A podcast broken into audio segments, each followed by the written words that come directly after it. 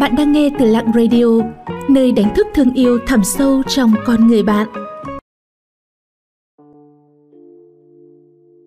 Trí huệ người xưa Mẹ chồng đối xử tệ bạc, con dâu lấy đức báo oán.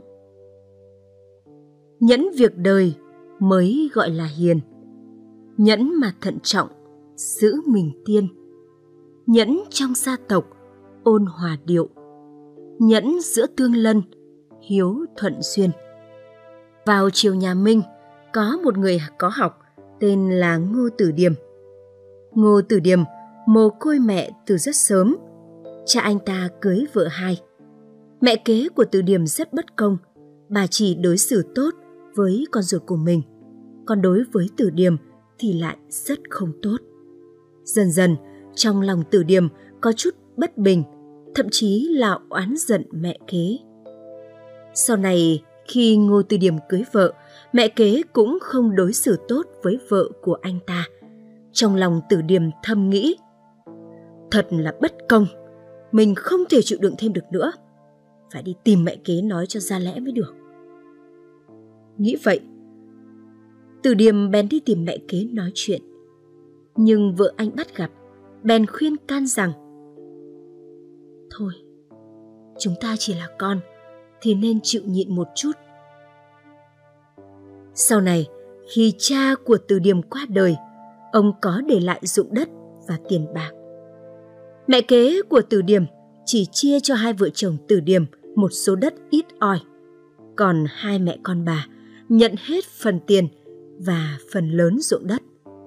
Lần này, Từ Điềm quyết không nhẫn nhịn nữa mà lập tức đi tìm mẹ kế, đòi lại lẽ công bằng. Nhưng một lần nữa, người vợ biết được và ngăn cản lại. Người vợ còn nói rằng chịu thiệt là phúc. Hơn nữa, chúng ta cần phải hiểu, đã là thứ của chúng ta thì có chạy cũng không chạy thoát. Đâu có ai tranh được cái gì. Càng tranh giành, phúc báo sẽ càng bị hao tổn. Quả nhiên không lâu sau, vì người con riêng của mẹ kế và cha tử điểm có thói quen đam mê cờ bạc, nên toàn bộ tài sản đã nhanh chóng tiêu tan. Hai mẹ con người mẹ kế này phải ra đường đi ăn xin, không còn nơi tá túc. Bấy giờ, vợ của tử điểm khuyên bảo chồng đi tìm và đón mẹ kế cùng người em về nhà. Sau khi đón mẹ kế và em chồng trở về nhà, hai vợ chồng tử điềm cùng giúp người em này bỏ thói quen cờ bạc, khiến hai người họ vô cùng cảm động. Cũng từ đó trở đi, cả gia đình cùng nhau sống vui vẻ, chan hòa. Về sau, hai vợ chồng Từ điềm sinh được ba người con trai. Khi lớn lên, cả ba đều thi đậu tiến sĩ. Ba người con từ nhỏ đã được mẹ giáo dưỡng, được tận mắt chứng kiến cách đối nhân, xử thế của mẹ, nên cũng trở thành những bậc quân tử được người đời kính trọng.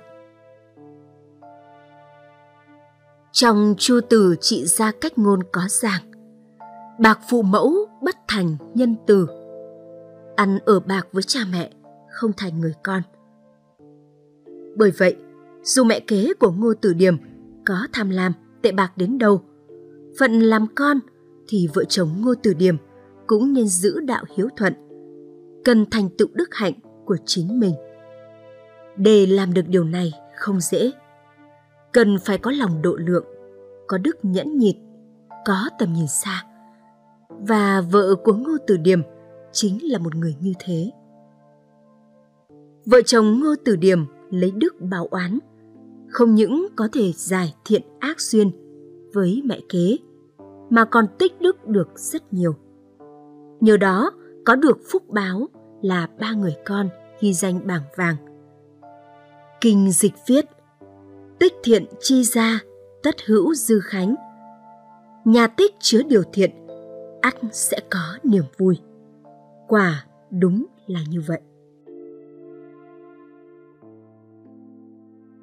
Xin cảm ơn các bạn đã theo dõi và lắng nghe. Các bạn thấy nội dung của chủ đề hôm nay như thế nào ạ?